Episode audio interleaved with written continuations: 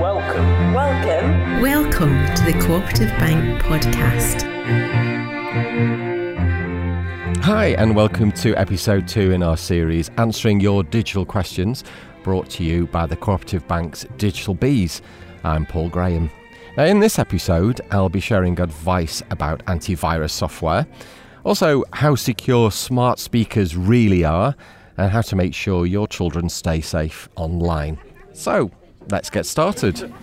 Can I ask you, what is antivirus software and do I really need it? Okay, so antivirus software looks after the files on your device and it helps detect any malicious software on it. Now, there are two key ways in which antivirus software does this.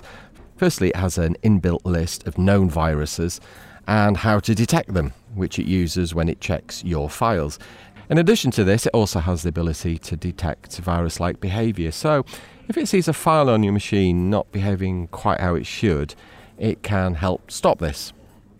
Now, some people believe they don't need antivirus software because they're safe when they're online, or maybe because they're using a Mac or a phone or a tablet or something similar. However, these things do lower your chance of your device getting a virus, but they don't eliminate it. You know, even the most seasoned IT professional can fall prey to a virus. So, what we're saying is it is important to have antivirus software.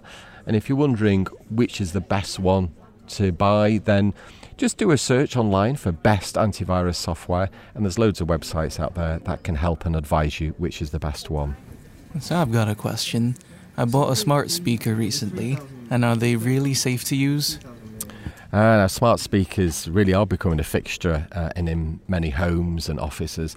And the uh, the assistants are even built into our smartphones as well. So I suppose it's no surprise that the security of these is becoming a bit of a concern.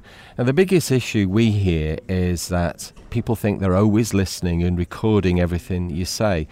But this is not quite correct. It's true, they are always listening, but only for their key phrase, such as Alexa or OK Google or Hey Siri. But beyond this, they do disregard what you say in their presence.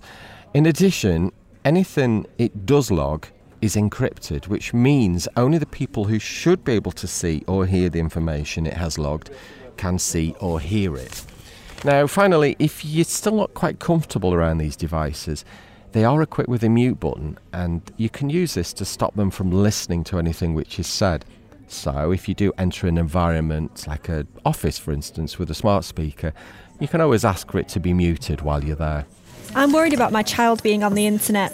What steps can I take to be sure they're safe when online? Oh, this is a great question which does pop up quite a lot. There are parental control applications you can buy online, and if you do use them, they do stop your children reaching certain websites.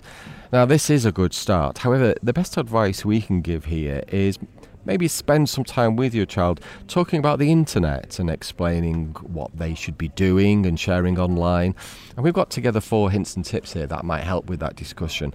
Number one, they shouldn't ever share personal details. The person they're talking to may not be the person they say they are.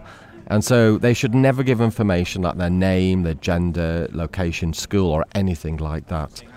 Number two, they should always be careful when sharing photos online. Now, whilst they might look dapper in their school uniform, the school emblem on their blazer will let people know what school they go to. Number three, and this applies to every one of us never ever give anyone your ID or password to anything. And finally, number four, uh, maybe suggest to them that they cover their web camera when they're not using it. Certain viruses and websites are able to turn the web camera on without consent, and this can capture images without anyone knowing. If you're not sure how to turn a, a camera off, then you can do what I do, and that is just sellotape a little bit of paper over the uh, the camera lens, and that'll stop anybody watching in. Well, that's all for episode two in our series answering your digital questions. Don't forget, we'll have many more episodes forthcoming. Don't forget to stay tuned. Don't forget, you can subscribe to our podcast channel and be one of the first to know when new episodes are available. The Cooperative Bank podcast for people with purpose.